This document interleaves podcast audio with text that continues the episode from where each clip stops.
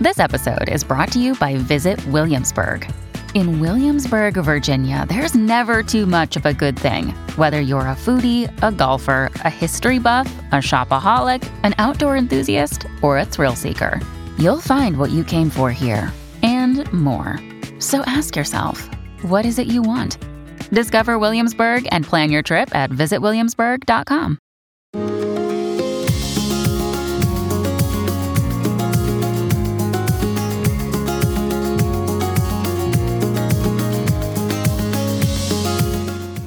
You are listening to the Thoughts from a Page podcast, which is a member of the Evergreen Podcasts Network. My name is Cindy Burnett, and I love to talk about books with anyone and everyone. While listening to my podcast, you will hear author interviews, behind the scenes conversations about various aspects of the publishing world, theme discussions with other book lovers, and more. For more book recommendations and a complete list of all of my interviews, check out my website, thoughtsfromapage.com, and follow me on Facebook and Instagram at Thoughts From a Page. In 2022, I would love for you to join my Patreon group. I offer at least two bonus episodes a month and a monthly advanced read and pre publication author chat. For those on Facebook, I host a special Patreon Facebook group where we all chat books. Thanks so much to those who already participate, and I hope you will consider joining us. Today, Reyna Grande is joining me to discuss her new book, A Ballad of Love and Glory. Reyna is the author of the best selling memoir, the Distance Between Us, where she writes about her life before and after she arrived in the United States from Mexico as an undocumented child immigrant. Her books have been adopted as the common read selection by schools, colleges, and cities across the country. After attending Pasadena City College for two years, Reyna became the first person in her family to set foot on a university campus. She went on to obtain a BA in creative writing and film and video from the University of California, Santa Cruz. She later received her MFA in creative writing from Antioch University. I hope you enjoy our conversation. When you need mealtime inspiration, it's worth shopping Kroger, where you'll find over 30,000 mouthwatering choices that excite your inner foodie. And no matter what tasty choice you make, you'll enjoy our everyday low prices, plus extra ways to save, like digital coupons worth over $600 each week. You can also save up to $1 off per gallon at the pump with fuel points. More savings and more inspiring flavors make shopping Kroger worth it every time. Kroger, fresh for everyone. Fuel restrictions apply.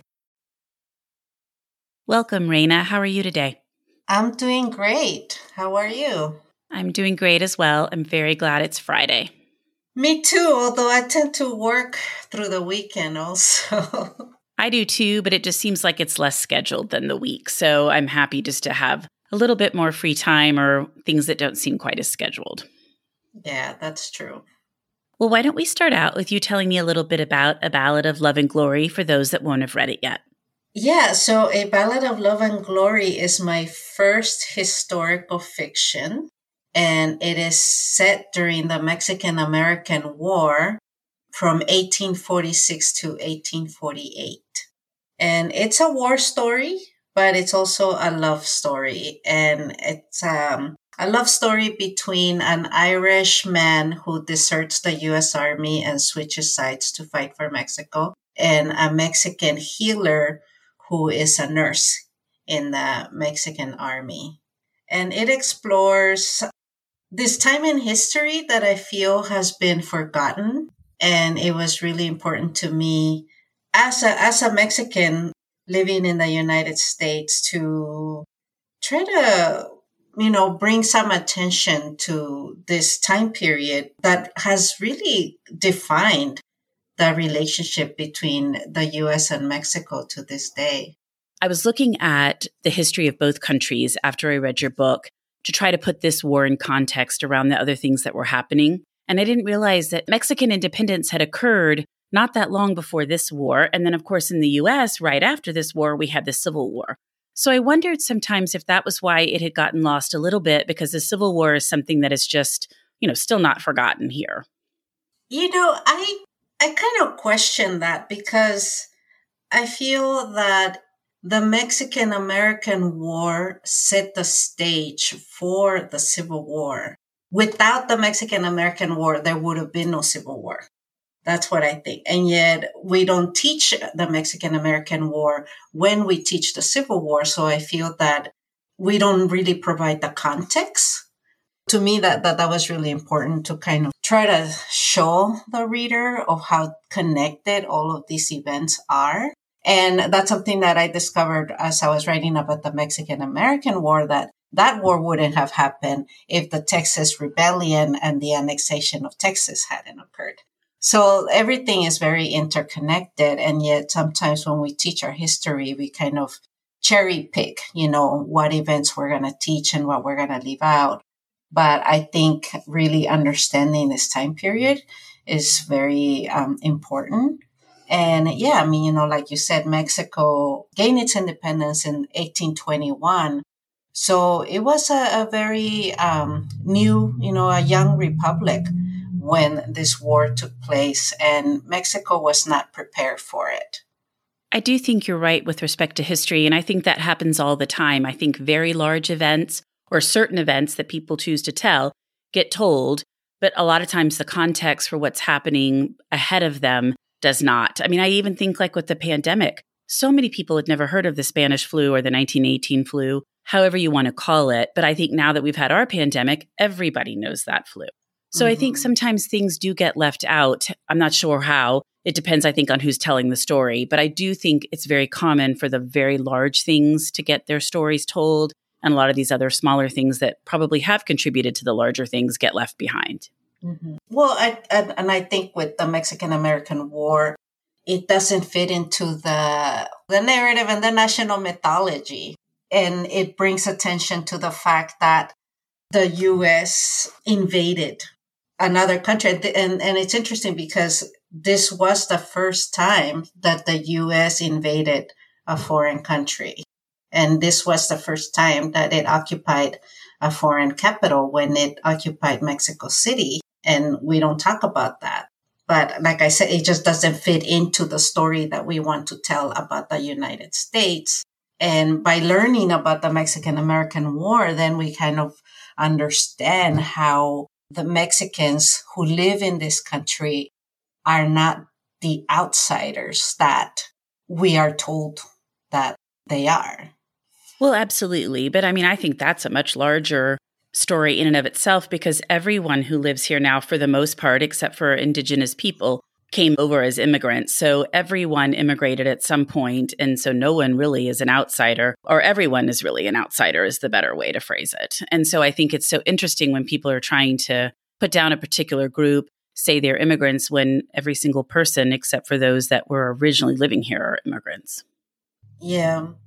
And I think it's a shame that people can't look at it in a different light. I mean, just much like you talked about the Irish people and why a lot of them ended up defecting because they felt they weren't treated right. I, I don't understand it. I don't know why people have to make other people feel bad.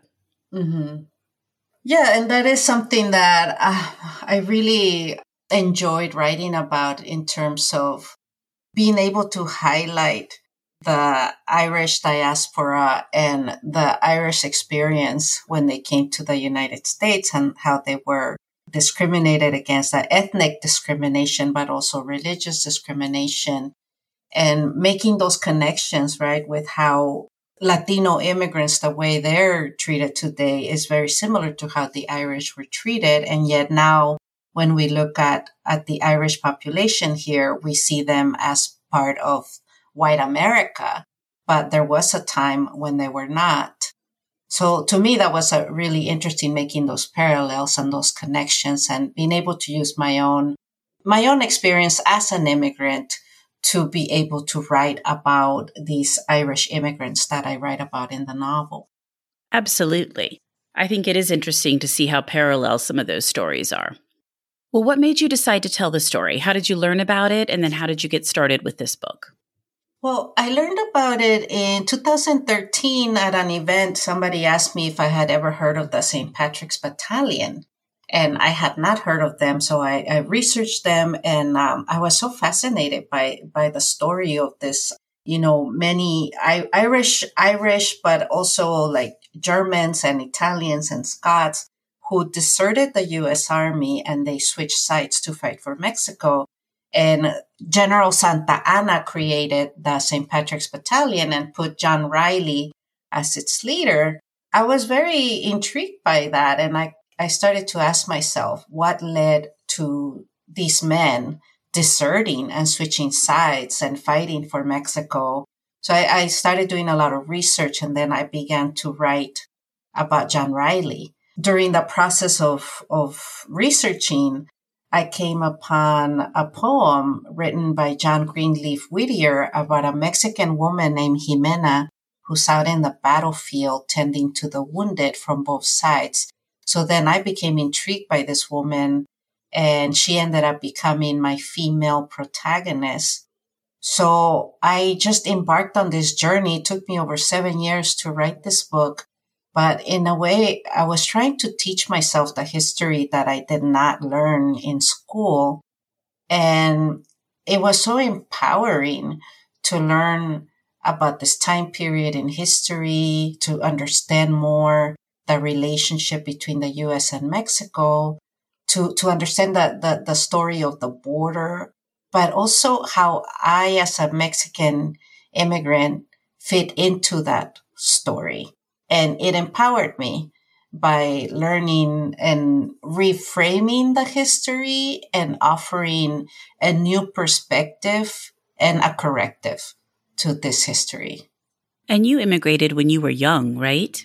Yeah, I was nine and a half when I ran across the the border and I came to California. So I have been here since I was nine and a half and now I'm 46. So I've spent most of my life here in California. And you wrote a memoir about your experience, correct? Yes, I wrote two memoirs The Distance Between Us and A Dream Called Home. And these are memoirs that capture my experience of being left behind in Mexico when both my parents immigrated to the US. And it deals with that family separation, with my border crossing, with my experiences as an undocumented youth growing up in California. And then becoming the first person in my family to go to university and obtain a university degree. And then I also write about my journey towards becoming a published author. So you've written in all sorts of genres. You've written contemporary fiction, you've written nonfiction in a memoir form, and then now you're writing historical fiction. Does each one vary a lot? Uh, yes and no. I think the common thread between all of my books is immigration. I always write about the immigrant experience, but with Ballad, this is my first time writing outside of my own immigrant experience to write about the Irish immigrant experience.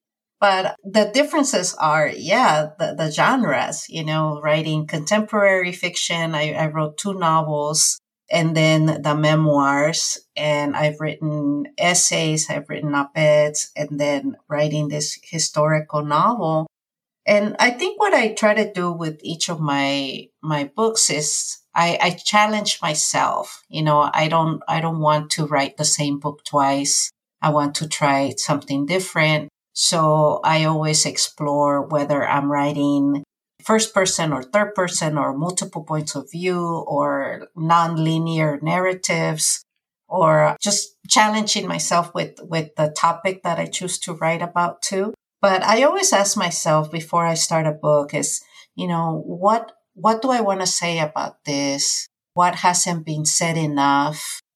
What hasn't been written enough about? And that's kind of what gets the juices flowing in terms of how I come up with the next project. So, some things are similar as you're writing, and some things are very different. I'm assuming in this case, you had to do a lot more research than you probably did for your other books. Oh yeah, a lot of research. And, and I think that's why it took me over seven years to write this book because I was not trained to do this kind of research. I, I felt intimidated by it. So I kept putting the book away and I kept telling myself that I couldn't do it, that it was too much, too overwhelming. Because with my other book, especially uh, my second novel, Dancing with Butterflies, is about dancers and the kind of research that I did was to interview dancers and to go to a lot of dance shows. that was so much fun, you know. Whereas with this with this book, I had to read a lot of historical books. I had to read a lot of articles and I read a lot of diaries and journals and letters written by soldiers. So it was, it wasn't necessarily fun, but the more I did it, the better I got at it. And I think now if I were to tackle another historical novel, I, I, I wouldn't be so intimidated by it. Well, and did you feel any pressure because you were writing about real people? Yes and no.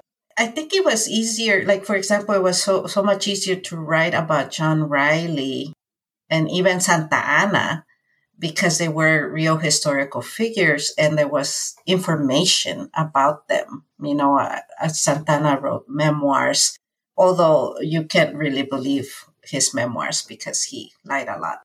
But there's a lot, like, there's biographies about these people. So there was a lot of information. The one I had a lot of trouble with was actually my fictional character, Jimena, because she was based on a poem and I really didn't know anything about her. So I had to create her from scratch. And that was very difficult to come up with her, with her backstory, with everything that made her who she was. And I struggled to get to know her and find her voice. That must have been kind of fun, though, to pull her out of a poem and then create her backstory once you got going. Yeah, once I got going, I, I actually I skipped a lot of her chapters from the first section. I didn't quite start writing her chapters until I think it was around chapter fifth, chapter 12 or 13 from that point on, I started to write about her more because that's when she joined the the war effort and that's when she was, you know, in the front lines of this war. But before that, I struggled with the earlier chapters, which is her backstory and, you know, where she lived and who she lived with and her family. But once I figured her out, her voice became very important to the story. And I, I became very emotionally attached to her. But I, one of my, the most fun I had was writing Santa Anna. And that was actually quite interesting because before I started writing about him, I was intimidated by him because, you know, he's this bigger than life character and he's the most hated man in Mexico and in Texas. And he's been portrayed in, in many like films and, and novels and he's, he's portrayed as this one dimensional villain. And I didn't want to do that. I really wanted to give more complexity to this character. So I was kind of afraid once I started writing about him. But then from the very first scene, he just kind of came to life and then I couldn't get him to stop talking. You're like, go away. I'm trying to write John Riley right now. yeah. Yeah, he just talks so much. He took over every scene that that I wrote uh, with him in it. Well, that's his personality, right? Yeah. That's interesting, but I do think so many people are familiar with him that it would be a little intimidating to try to put him down on the page. Right. Well, what about how the title came about and then your cover? It's just beautiful. Oh, thank you. Yeah, the title, you know, I have a hard time coming up with titles. So for, I had different working titles throughout. And my second to last title was A Country Devoured. And then we thought, oh, maybe, you know, that might be a little too political or it doesn't sound like a novel. So then we were exploring different title options and my editor proposed the Ballad of Jimena Salome, which I really love. But then I thought, mm, that kind of leaves John Riley out of the title because the story is not just about Jimena, it's also about John. So then a friend of mine helped me to come up with this title of A Ballad of Love and Glory, which I felt really captures the themes of the novel and you know it captures that that it is a novel about love but it's also a novel about war and about a soldier's pursuit of glory. I agree. I think it's the perfect title. What about the cover? Well, the cover, my publisher came up with the cover. They gave me uh, a few options and then we narrow it down to to the landscape idea because, you know, I, in the book, I write a lot about the Mexican landscape, about the flora and fauna. And so we came up with this idea of the, the sky almost like, like on fire, you know, to kind of represent the battles. And then you can see the mesquites in the background. And we added this really beautiful kind of like wavy lines that look like water because to me that represented the, the Rio Grande. And I thought it offered some really beautiful movement to the cover. And then the title's kind of floating on it. So I thought it was really beautiful. And then, of course, the colors, Mexican colors, but also Irish colors. And I was going to say, I like that your name is in bright yellow that kind of ties in with the rest of it. I think it's just a beautiful cover. Oh, thank you. I think this is the first time I've seen my name bigger than the title. Your name is big. that has to be a nice feeling. The book arrives, you're like, look at that. well, you have another book coming out on the heels of this one called Somewhere We Are Human. Do you want to talk about that? Yeah, yeah. So, in between writing A Ballad of Love and Glory, I was also co editing an anthology of essays, poems, and artwork by and about undocumented or formerly undocumented Americans.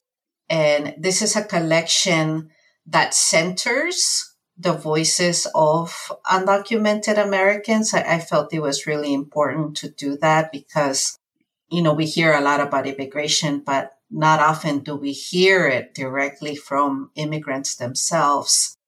And I have written a lot about my own immigrant experience, but I, I also wanted to be able to create a safe space where other immigrants could share their own stories. So this anthology, Somewhere We Are Human, is really special to me in that way and I can't wait to share it with readers. So it's coming out June 7 and it will feature 41 immigrant voices. I think the nice thing about books like that is that it humanizes those people. I think it's very easy when people look at a group and say whatever it is they're going to say. But I think if you start taking it down to individual people and hearing their stories and understanding one, a lot of times the horror they've been through, but also that there are a lot of similarities between us that people then start to be more understanding and have more empathy. Yeah, yeah. And I think that that's really important to always focus on what we have in common and less so on what makes us different. That for me was really important in this anthology was to really like center our humanity and to and to talk about what we have in common. Yes. I mean, I think it's a political tool, a political tool that is used to try to separate. So I think if you can focus on how we're different or what we don't have in common, people are either going to be scared or disinterested or unhappy. But once you understand we probably share, or a lot of times we share way more than we don't share, then you're going to be much more open to something new or different people or people you haven't been exposed to before. So I think, yes, it's just social media and politics and people trying to separate and get what they want versus worrying about all of humanity. Mm-hmm. Yeah, and another thing that I really love about the anthology is that even though, you know, a, a large number of our contributors are from Latin America, we also included other countries, you know, such as Nigeria, Korea, Iran, Brazil, Bangladesh, Taiwan, Indonesia, and Vietnam, and the Philippines. So we really wanted to show how immigration is not just Latino immigration. You know, there's so many immigrants here from from all over the world. Absolutely. From every direction and always have been. Now, I agree with that completely. And I do think that that's wonderful that you opened it up to a wide range of people. Yeah. Well, back to a ballad of love and glory. What do you want your readers to take away from it? Yeah, what I would really love my readers to take away is to rethink what they know about this history between the US and Mexico, what they think they know about the border, and maybe gain some insight into this time period that we didn't know about. And hopefully that will help them understand the complexity of the relationship between Mexico and the US and also how Mexican Americans belong in this country and how we're not the outsiders or the foreigners. Understanding the history and putting everything in context. Yes. Good. Well, I think your book will definitely do that. thank you. I hope so. it will. Before we wrap up, what have you read recently that you really liked, or do you have some book recommendations you'd like to share with me?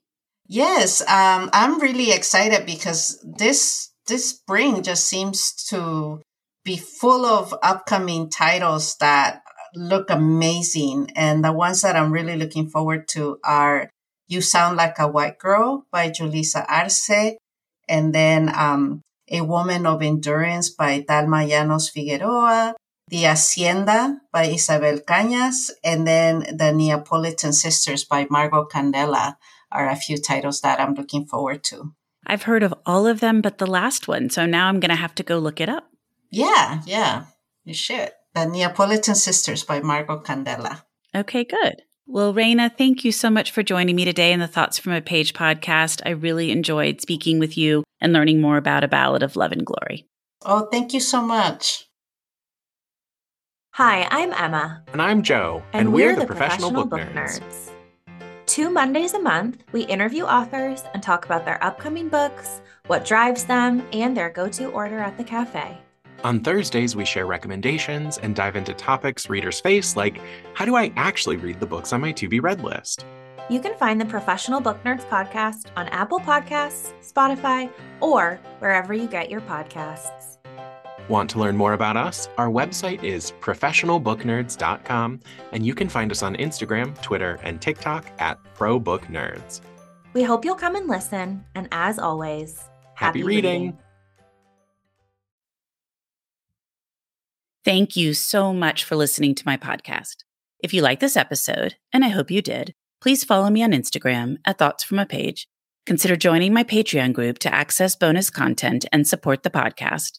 Tell all of your friends about the show and rate it or subscribe to it wherever you listen to your podcasts. I would really appreciate it. The book discussed in this episode can be purchased at my bookshop storefront, and the link is in the show notes. I hope you'll tune in next time.